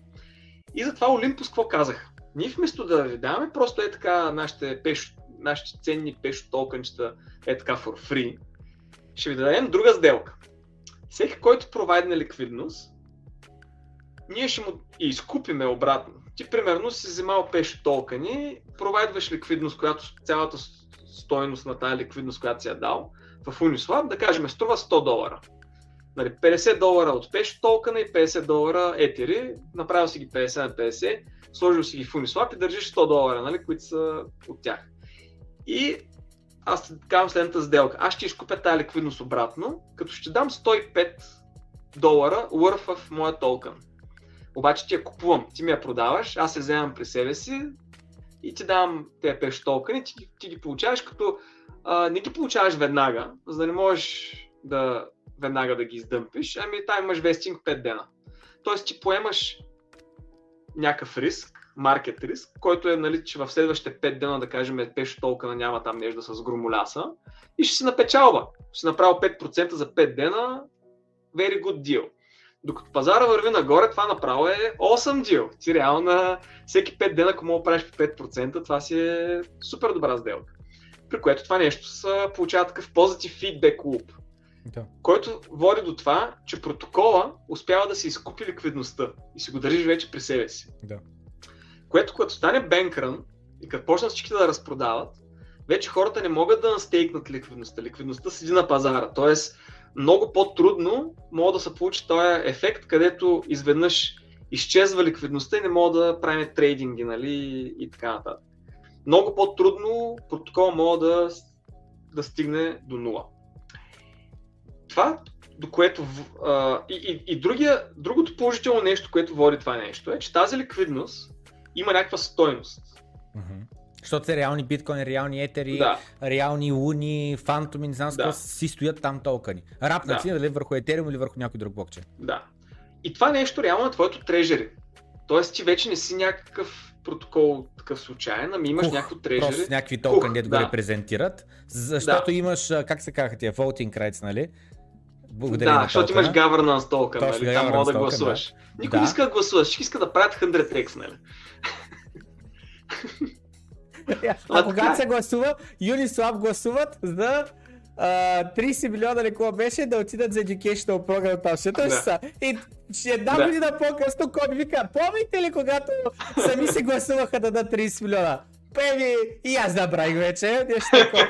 И уния веднага да. написаха един твитър тред да обяснят какво станало с 30 милиона. Да, да, да. Ето тук да, правиме, такова не сме ги прибрали. Та в общи ти вече имаш протокол, в който имаш някакво трежери. Те. И сега тази ликвидност обаче тя генерира доходност. Защото нали, хората като трейдват пешо токена напред-назад спекулират с него, Те. пече, а, нали, от ликвидността тя печели трейдинг физ. А пък тъй като тези шиткоини като цяло са много трейдабъл, нали, много а, са трейдват напред-назад, APY обикновено е доста висок на това нещо. Тоест, нали, имаш трежери, това трежери генерира кешфлоу. И цялата работа вече почва да изглежда като истинска работа. Нали, не е просто някаква понзи схема, нали, която такова. И това, което се получи в пика на тези протоколи, е, че цената на, на Пешо токена почва да се търгува на много голям премиум към трежерито. Тоест, ако трежерито на а, протокола е да кажем 100 милиона долара в момента, маркет капа на токена е 500 милиона или повече. Е 500 милиона, да. В най-напомпаните случаи беше примерно над 5 пъти а, надвишаваше цената на, на, на трежерито. Тоест, ако видиш какво е покритието на, на този маркет кап спрямо, нали, ако видиш, все едно то е като да имаш фабрика, която произвежда вафли, нали, а, първо, нали, продаваш вафли там, такова, ама имаш и машини, с които продаваш вафли. Те вафли, те машини имат някаква стойност. Респективно, нали, стоеността на целия бизнес е а, нали, стоеността на машините и евентуално нали, кешфлоа. Обаче, тъй като тая, този бизнес се разраства, то не е нали, стоеността на фабриката не е едно към едно с стоеността на машините, ами примерно 5 пъти стоеността на машините. Да кажем. И същата работа с този протокол. Нали. И в най-напомпанията ситуация имаше 10% беше трежерито към стоеността, т.е. едно към 10. 10. Да, едно към 10 вече. Да, 10 пъти. Нали. А, и сега въпросът, днешка който Тесла, се задавахме днешка Тесла днеска. Днешка Тесла, да. А, въпросът, който всички се задаваха, нали, който аз се задавах, сега не знам дали всички. Въпросът, който се задавах аз беше, окей, какво е fair value на това нещо? Ако приеме, че наистина нали, това трежери е окей и нали, то генера кешфол и това цялото няма някакъв смисъл. Нали, какво е value? 10% звучи като да е прекалено напомпано. Нали? смисъл, това е too optimistic. Не мога да е 10%, трябва да е по-високо. Трябва да е, примерно, да я знам, 40-50%, едно към две. Стой. Да. Каква ти е тезата за това, че fair value не е валюто на трежерата? Че имаш кешфол. Добре. Тоест, то, то протокол расте. Респективно... Ма той расте, докато имаш нови хора, които да влизат в протокола. Да, но а, та, там идеята им е, че те, а, специално Олимпус, нали, тук, тук говорим за Олимпус, които нали, има това Олимпус Pro. Те това, което казвате, ние онбордваме нови протоколи, ние предоставяме сервис. Сервис е това, което ние го правим, да могат да го правят други протоколи, да си изкупват обратно ликвидността. И вземаме такса от това нещо. Тоест, докато има нови протоколи и хора, които ги ползват, продължаваш да ти, продължава да ти гролва трежерито. Не е само нови хора, които да влизат. Добре, окей. Okay. При Wonderland е малко там, малко по-друго са получи. Нали? Те там бутстрапнаха някаква, те искаха са някакъв вид резерв кърнси, после казаха, ма не, ба ние сме хедж фонд, па после казаха, ние ще затваряме вратите, нали? Смисъл, а, нещата много са... Па после, много той то се оказа някакъв скамер, ма ние знаехме поне от преди един месец, да. ама толкова да хората служават втори шанс, тъй че да. не виждам да. какъв е проблема. Там нещата okay. много експлодират. Окей, okay, окей, okay, шегата на страна, стой само за малко, стой само за малко. Значи да. Олимпус, Wonderland. От, сега би ли ми казал всичко, което каза за Олимпус, какво не е applicable за Wonderland?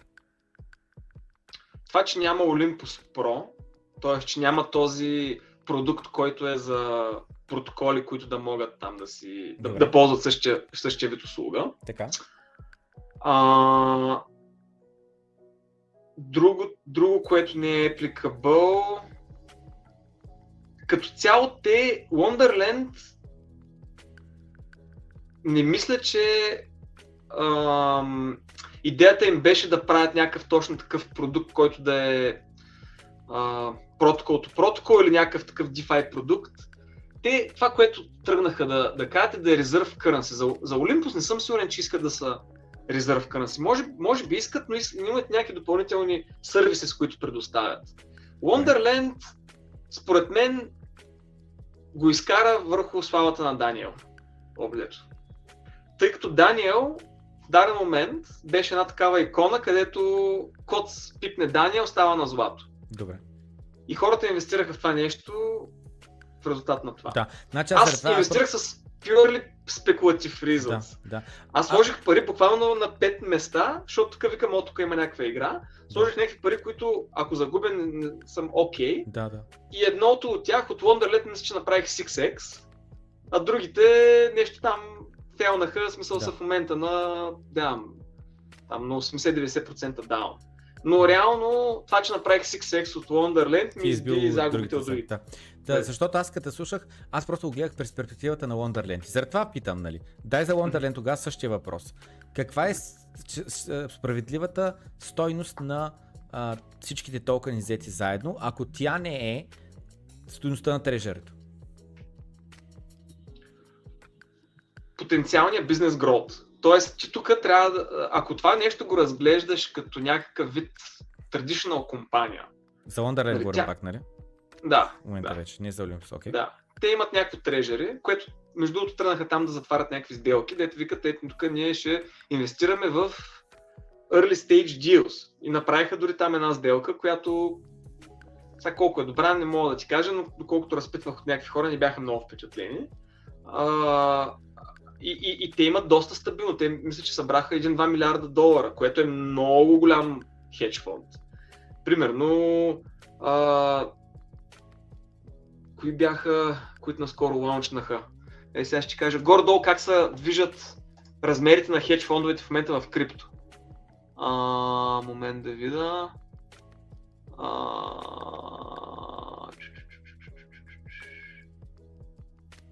Защото аз съм съгласен, че примерно може да е справедливо малко над цената на трежерето, ама малко, не 2x, не 3x, не 5x.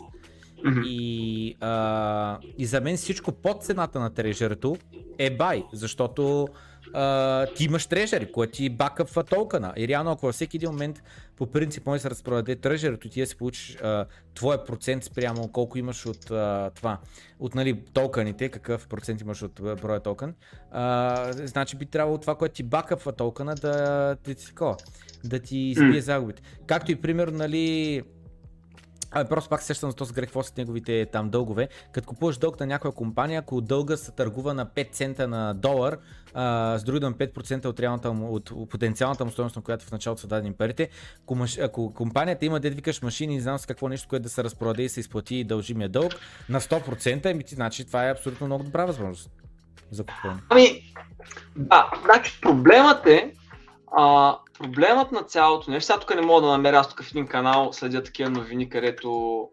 където казват, примерно, еди кой се направи фонд да инвестира в крипто и някакви такива работи. Както е, не мога да намеря в момента.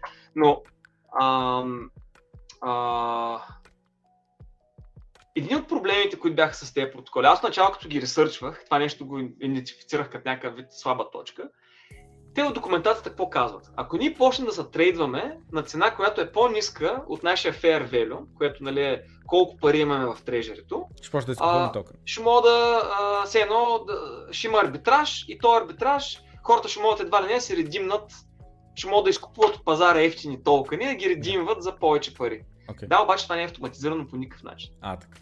Тоест, ти няма как, няма смарт контракт, който да ти даде възможност аз да отида да си купя пешо толкова за без пари, да отида там и му кажа, аре сега, дай ми от трежерито, а, нали, аз съм купил пешо толкова за 90 долара, дай ми, те са worth 100 от трежерито, дай ми 100 от трежерито. Всичко се случва менюал. И оттам нататък ти имаш риска от това, че като стане тази ситуация, защото то всичко е цветя и рози, докато цената расте, нали, to the moon, ама в момента като се прецакат нещата, както видяхме нали, с Wonderland, не е баш така.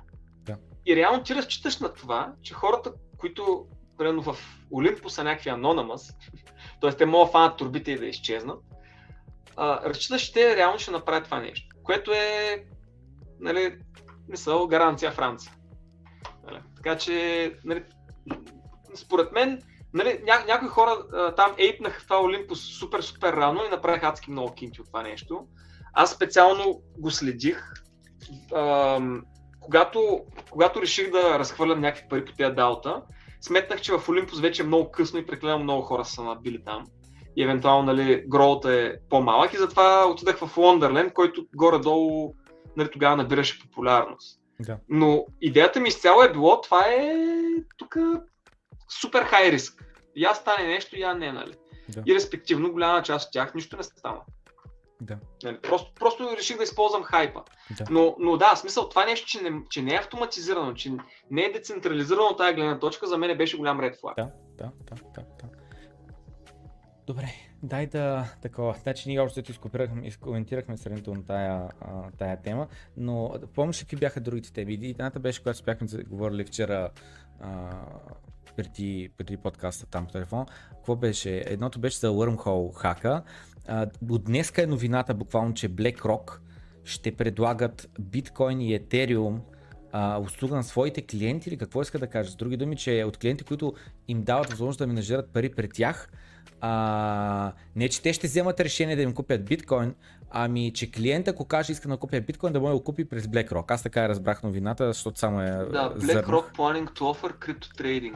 Offer Crypto Trading. Аз го разбирам като вместо да се регистрираш Coinbase, не знам ти си наш клиент така или иначе, имаш пари, казваш ни да ти прихвърлим капитал твой от това в биткоин. Така ли да го разбирам? И доколкото виждам, те имат някаква а, Aladdin Investment Platform, което аз го предполагам, че е нещо от сорта на а, някакъв брокерич такъв, където мога влизаш вътре, си трейдваш там акции, комориците и всякакви такива неща. Явно просто ще позволят хората да могат в тази платформа да, да трейдват Да, а, някакъв вид и, и най-вероятно ще вземат комисионно от това. да. А, да, това така го разбирам аз. Да. Та, това е последната голяма новина, но на тема криптоадопция а, такова. Аз, а, примерно сега с Русия и с Индия, знаеш какво стана? А, в Индия, Да. че ще банваме криптовалутите, го говориха от миналата година лято. Постоянно ще ги банваме, няма да ги банваме, ще ги банваме, няма да ги банваме. Много хора говориха, те индийците не са малко над 1 милиард, и всичките индийци като ти дъмпнат крипто, ще какво стане. И какво стана една година по-късно, те казват, просто ще го таксуваме 30%, което поне през моите по- поглед, нали, 30% не е малко, но вече на 100% легално, официално и не знам с какво. Сега в Русия вчера четах там новината, общо взето положението е, че човек каза, че ще разпознаят криптовалутите като валути, а не като активи, което е Мгм. огромно значение има това нещо, защото аз по, по начина по който го разбирам, няма данък. Ако аз си закупя а, кола, апартамент, вафла, каквото си искам с криптовалута, просто правим трампата, все едно с нормална валута, аз си купувам нали, имота. Идеята е, че аз след това ще имам данъци върху този имот, не знам си какво, но ти като получиш криптовалута от мен, няма нужда да и плащаш някакъв данък или каквото и да било. И, и толкова. И съответно разликата с legal tender е, че просто ни- магазините не са принудени да ти приемат биткоина, ако кажат, не, аз не работя, както и в България, никой не ти е принуден, ти приема еврото, долара, канадския долар, въпреки че са официални, нали, легални валути. Та биткоин като легална валута, който иска, може да ти го приеме, но а, в държавата си остават в рубли, трябва да се плащат всичките данъци и така нататък. И това също е огромно. И другото нещо е, че всичко това нещо става с разрешението на Путин. Путин никога няма го позволи това се случи, ако той не е съгласен. И изях хиляда на други новини от рода на еди кой там депутат, е, фина, а, министъра на финансите, нали, коментира, че Русия е държава, която има преимущество от към гледна точка на копаене. Днеска Русия е на трето място по хаш пауър от а, света, по брой нали, копачки и така нататък. Да, и аз бях учил, не го знаех. А, и а, другото нещо е, че нали, коментират, нали, че един депутат нали, каза, че а, а, а, ако се засили копането в държавата, това ще създаде работни места, което си е така, ще създаде работни места. И а, не на последно място, нали, а, те преди това, те с Централната банка говореха за банване на криптовалути. Наско това беше само малко преди да започне да излизат добрите новини. И в края на краищата финансовия министр каза, не, не трябва да се банват, трябва да се регулират. И след това Путин казал, слушайте сега, хванал ги така за ушите двамата като две деца и каза, ударя му така главите, каза, слушайте сега трябва да се оправите. И след което явно финансовия министр е бил малко по с връзки, малко по-тясно а, такова приятел на Путин и е казал, че сега ще стане на моята. И long story short, това е за мен вече, айде все още не са написани вече всички неща, но официално са заявени, че криптовалути ще бъдат валути в Русия. И един един съвсем днес мисля, че го видях, беше само чака момента, в който те ще кажат, а, че ще продават а, natural газ в а, биткоин или пък че купуват нефт в биткоин и гледай вече тогава какво става. Ами аз това, начина по който го разбирам от българското законодателство, от гледна точка на това, което знам за българската структура нали, на, на, на данъци и така нататък, е разликата между това да е ти е актив или валута е в счетоводството. И, и в това как смяташ печалбата в разликата от цената. Тоест ти, ако си фирма, дори дори според мен и за физически лица въжи, и купиш голямо количество долари. Изведнъж долара се изтера, направи 2x. И после ги продадеш тези долари, ще се напечалва. Ти пак дължиш данък върху печалбата, нали? т.е. ти си извършил някаква такава финансова сделка, която ти е, е, дава някаква доходност. Обаче, разликата нали, между активи и валути, специално при българското законодателство е, че ти като го държиш в, а, там, в портфейла си, в края на годината може да видиш как се е променил курса и да си дедюснеш от данъците. Ако цената е паднала, може да си дедюснеш да кажеш, окей, тук цената падна, аз ще, а, а, това ми е загуба и няма да плащам, сега това ми намалява данък дохода. Нали? Докато за актива не мога да го направиш това. За актива в момента, в който го продадеш, ако е на загуба, махаш загубата. Ако е на печалба, плащаш данък доход. Нали, това е някаква така, поне така, нали, аз го разбирам. Да, другото нещо, което си мисля е при наследство. Ако аз, примерно, дядо ми а, ми а, наследява на мене 30 000 евро, примерно, или долари, там няма значение. Аз трябва ли да платя данък върху фиатните пари, които са или в неговия банк акаунт, или в кеш в един съндък, като аз ги получавам като наследство, трябва ли да платя данък върху тях? Имаш данък наследство, така че трябва да платиш, да. Ще трябва да платя, окей, окей. Да, да. Ще трябва, а, има там, има си определена регулация за това. Примерно, Абе да, има си, има си смисъл, плащат са данъци върху тези неща. И другото, което си мислех е просто ам... това примера дед го каза за, за валута срещу актив. А, просто при едното, когато правя търговия, аз правя замяна, при другото аз да правя покупко-продажба. Еми не съм колело, каква е разликата между 10 колела за един мотор е трампа. Да. Защото са да. активи са активи, да. видели. Да. А след това, ако ти казвам 10 000 долара за твоя мотор, е покупко-продажба. Mm-hmm. Без значение, че не е за български лев. Да. Еми, да, но, но реално крайният резултат. Абе, в крайна сметка, извода е, че нали, данък се плаща винаги, когато човек реализира някаква печалба. Въпросът е кога точно ще го плащаш този данък и по какъв начин се осчетоводява в края на годината. Нали. Дали трябва. Примерно това е нали, при, при фирмите, които държат валута, в края на годината трябва да си видиш тая валута качила ли се или е паднала. Ако се е качила, дължиш данъци, ако е паднала, може да си намалиш данък. Да. Това е такова. Докато при, при, при крипто, нали, само в България, тъй като не е валута, е актив, нали, там като го продадеш, тогава плащаш данък. Да. А, да. Ако го направят валута, тогава ще се промени, нали? Да. Вече. Но, но те в Русия не знам дали не беше забранено реално. Мисля, дали не беше... В смисъл, няма актив, няма валута, там дали нещо там не бяха казали, едва ли не, или пък да не беше регулирано въобще. Не знам, в смисъл не съм сигурен каква беше ситуацията преди там Путин да е такова. Ама да, аз това се базиках наскоро в Twitter, нали, колкото повече санкции имаш към една държава, толкова по-добър адопшън за криптовалута. Да, да. Беларус, между другото, са същите. Там а, а, мисля, че бяха направили 0% такс върху майнване на крипто. Добре. Ам... Те какви бяха. Wormhole отново. Аз това ми е в главата, но какви О, бяха другите няколко? Да. Ами... Друго, друго май не се сещам, не знам. Ние, ние минахме там по темата за академията, за, за фонда, за yield фарминга и тези неща. Добре. Така че, да. Добре, Wormhole, кажи твоето мнение за какво стана, защо стана, са повторили, а, има ли виновни, какво може човек да направи от тук нататък, за да, а, как да кажа, тия етери, деца са в момента върху сола на мрежата, фалшиви етери ли са и така нататък. Това, което се случи преди няколко дена, беше, че успяха да хакнат бриджа, който служи за това да се прехвърлят криптоактиви от Ethereum, а и от други блокчейни, мисля, че, към Solana. Което е една изключително важно парче инфраструктура за всеки един блокчейн.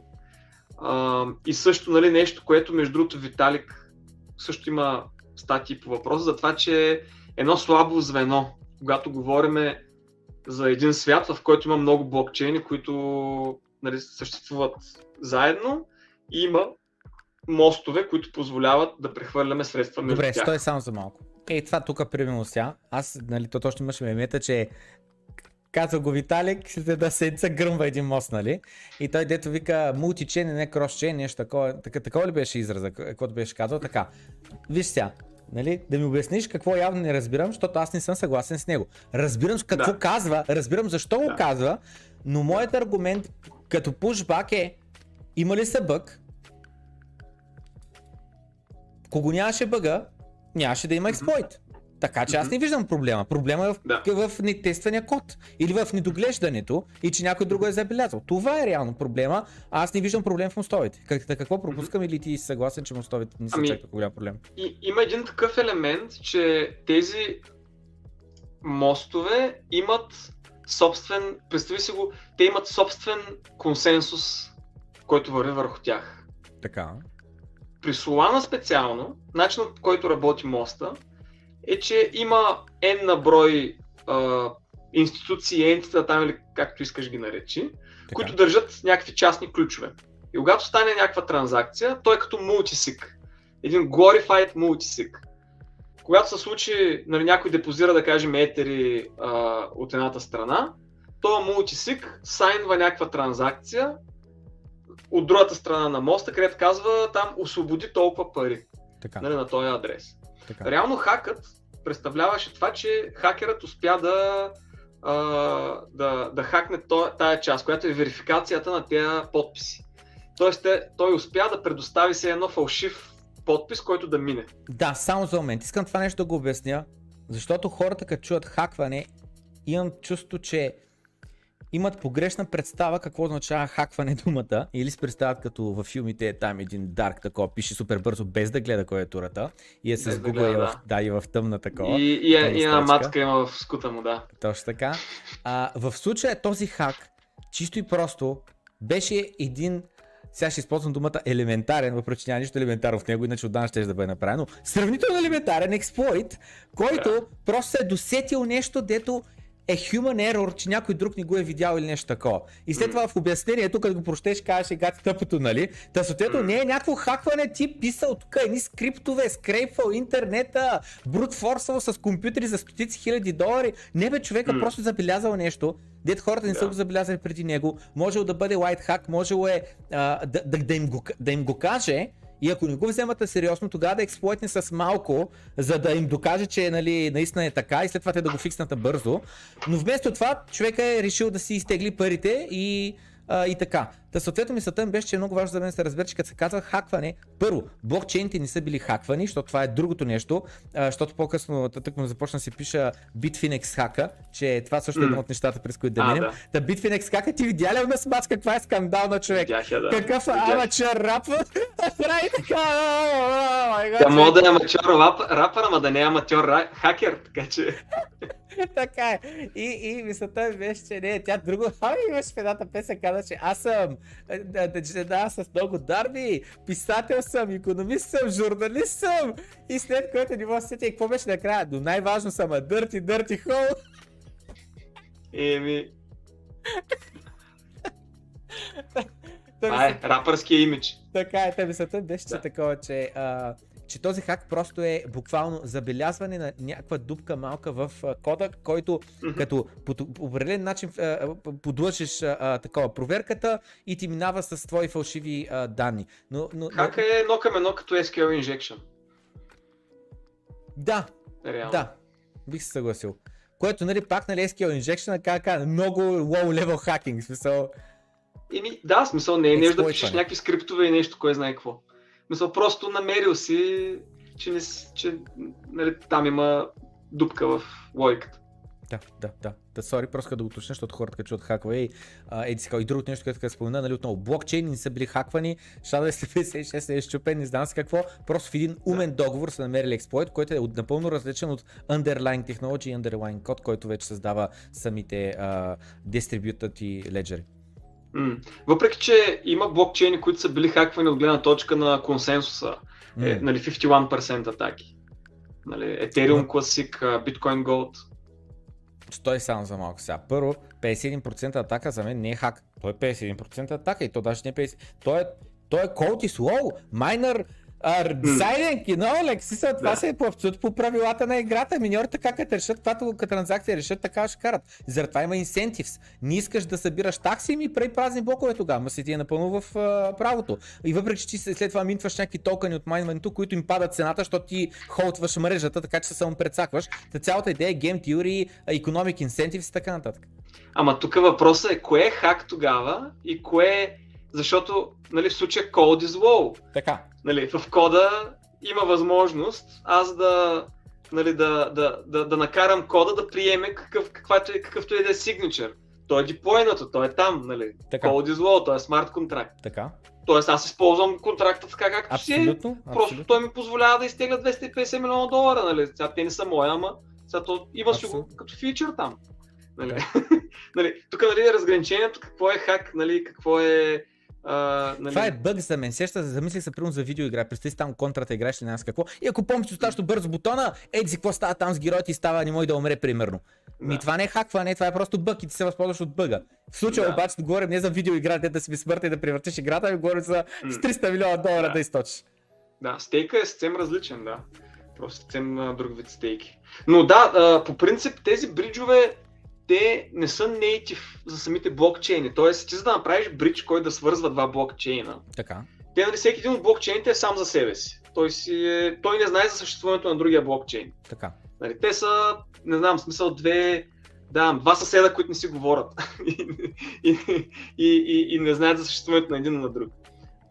За да ги свържиш един с друг, трябва да имаш някакъв а, месенджер по средата. Някой, който да предава съобщения между тях. Когато нали, нещо се случи при единият, той да го види това нещо и да каже, а, виж тук стана такова, фаща нали, бележката, закарва я на другото място, слага я там и там се случва нещо друго. Този месенджер по средата обикновено е някакъв вид мултисик до голяма степен, някакъв вид консенсус, пак нали, някаква мрежа от ноудове, които по някакъв начин колаборират помежду си и така е направено, че ако тези ноудове решат да са малишъс, те реално могат да откраднат парите. Мисъл, напълно е възможно това нещо. И там вече въпросът е какъв е консенсусът, нали, какви са security guarantees за това нещо. Да, ами иначе виж, виж, ще да кажа, примерно при биткоин, какви са security guarantees? Дет има един такъв, има един лав, ми утре ако всички решат да не пият повече Кока-Кола, Кока-Кола ще фалира. Да, бе, така е. Да. Ма какъв е шанс утре да решат всички да не пият Кока-Кола, нали? Трябва бет маркетинг, трябва да излезе някакво проучване, не знам си какво хората го повярват, еди си какво, да имат альтернатива, там някакво безалкохолно да пият, да им харесва. И наистина, утре Кока-Кола може да фалира. Утре образно да. до месец, така. Биткоин. Абсолютно също. Утре всички миньори могат да си кажат, край повече спираме да, а, таковаме, да купаем а, биткоин. Но въпросът е защо ще го направят. Те са инвестирали нали, в а, хардуер, занимавали се, имат ноу-хау, не знам с кое така нататък. Ако излезе друга криптовалута, която е в пъти по-печеливша да се купае и прямо могат да прехвърлят там хардуер и така нататък, да, на биткоин сигурността много шпани. Та на тема Security Guarantees просто да кажа, че за мен всичко е въпрос до Cold Slow, до Economic Incentives, а, до не, че имаш доверие на определени хора, а, както при Тес, а, нали, аз четях автормата на, на, на, на Wonderland и общо взето а, те са могали да направят правилното нещо и да изкупуват като цената пада под бакинг цената, което означава под трежери цената, но не са го направили. И казват ми, ние спахме през това време. И някакви такива неща. И аз бях ликвидиран и тук горе, обаче ликвидацията ми тук горе, защото аз все пак имам някакви пари, ги наливам под цената на бакинг на минус 50%, изкупуват там токаните и след това трябва да се гласува. Или да се разпродаде трежерито и на всеки да му се даде колкото му се полага, или протокола да продължи. Хората тръгват да гласуват протокола да продължи те казват, виж сега ни забеляваме, то много е дивайднато каминото, ще продадем просто всичко, да затворим врати. И буквално те изкупуват дипа на половина и си удвояват парите за 24 часа и айде бай. И съответно, mm, да. там проблема е, че ти вярваш на човек, а не да вярваш на economic да. incentives, на кода, на криптографията и така нататък.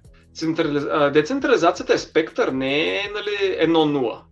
Нали, а, от, там вече въпрос е къде си се намираш в този спектър. Нали, при Wonderland централизацията е много голяма. Там един-двама човека определят всичко. Там каквото решат, това се случва. При биткоин са всички миньори, което е много огромно количество хора, инвентори и така нататък. А, при бриджовете, там обикновено става въпрос за няколко дозина играча в общи линии. Не мисля, че има бридж, който да е с над 100 нода, които да го секюрват. И тук, между другото, е много, много интересно разликата между, между L1 и L2. Нали, каква е разликата между това ти да имаш бридж между два блокчейна, които по никакъв начин не комуникират помежду си. И да имаш бридж е, между че доказателствата L1 ги публикуваш от L2 върху L1. Това ли е разликата? Еми една от основните разлики е, че имаш emergency exit от, L1, от L2 към L1. Тоест, имаш възможност, ако L2 фейлне, те, които секюрват L2, защото те, L2 се секюрва от има такива така наречените секвенсъри, нали, което може да си го представим е консенсуса на L2. Okay. Нали, защото то реално имаш пак нали, някакъв консенсус отгоре, нали, който публикува пруфове върху L1, нали, но върви някакъв отделен консенсус. Okay. Който е по-централизиран, отколкото това, дето е на там Ethereum, Bitcoin или какво да е. Okay. При L2 имаш emergency exit, който ти позволява, ако този консенсус фейлне, ти да си изтеглиш парите обратно върху L1 и да не си капо. А при бриджовете, които са между L1, различни L е, е, единици, там ако бриджа фейлне или единия блокчейн фейлне, чао. Нямаш emergency exit.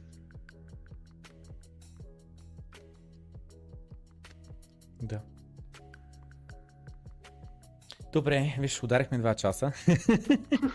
Казах този път да имаме хардстоп на 2 часа, че миналия път ударихме 4 часа. така че за всички да, да. хора, които ни е достигнал, да отидат да изгледат стари а, подкасти. Имаме още два подкаста. А, както като поствах сега а, за този подкаст, от всеки има човек какво да си вземе и какво да научи. Ами, значи с а, голямо а, нетърпение ще чакаме на евента на 12 март. Подготвили сме доста, как да кажа, заигравки, глупости mm. и така нататък, мимове и така нататък, за да се забавляваме, да сме си крипто хора, така че който е по-нов в криптото, буквално ще чута малко като си съм събрал тук за тия ходите, като такова. Спокойно всеки ще няма да има хей, хей, хей, биткадек, накосам се, накосам се, като изляза първи път с микрофона, е така да, няма, няма.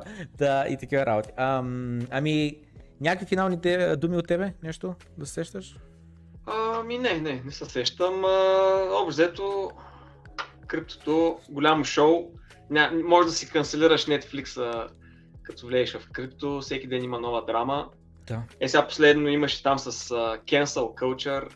Това не знам uh, дали, го, дали го видя, където някакви хора казват някакви неща и ги разкостят цялото комьюнити заради това. Да. И там ги уволняват от местата. Сега то не е, че нали, деца викаше ще ми изчезне хляба или нещо такова, но да, постоянно се случва нещо.